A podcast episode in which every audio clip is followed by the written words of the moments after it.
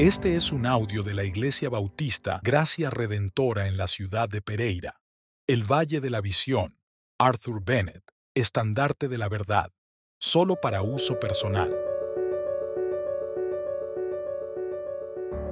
La segunda venida. Oh Hijo de Dios e Hijo del Hombre, tú te encarnaste, sufriste, resucitaste y ascendiste por mí partida no fue una muestra de separación, sino una promesa de regreso. Tu palabra, tus promesas, tus ordenanzas muestran tu muerte hasta que vuelvas. Tal día no me produce espanto, pues tu muerte me ha redimido, tu espíritu me llena, tu amor me impulsa, tu palabra me gobierna. He confiado en ti y no has traicionado mi confianza.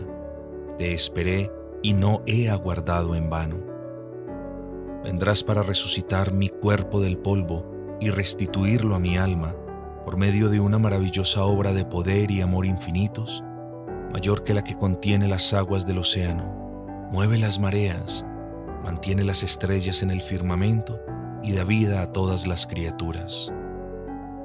Este cuerpo corruptible se vestirá de incorrupción, este cuerpo mortal de inmortalidad, este cuerpo natural será espiritual, este cuerpo deshonrado será glorioso, este cuerpo débil será poderoso. Triunfo ahora en tus promesas, tal como lo haré en su cumplimiento, puesto que la cabeza no puede vivir si los miembros están muertos.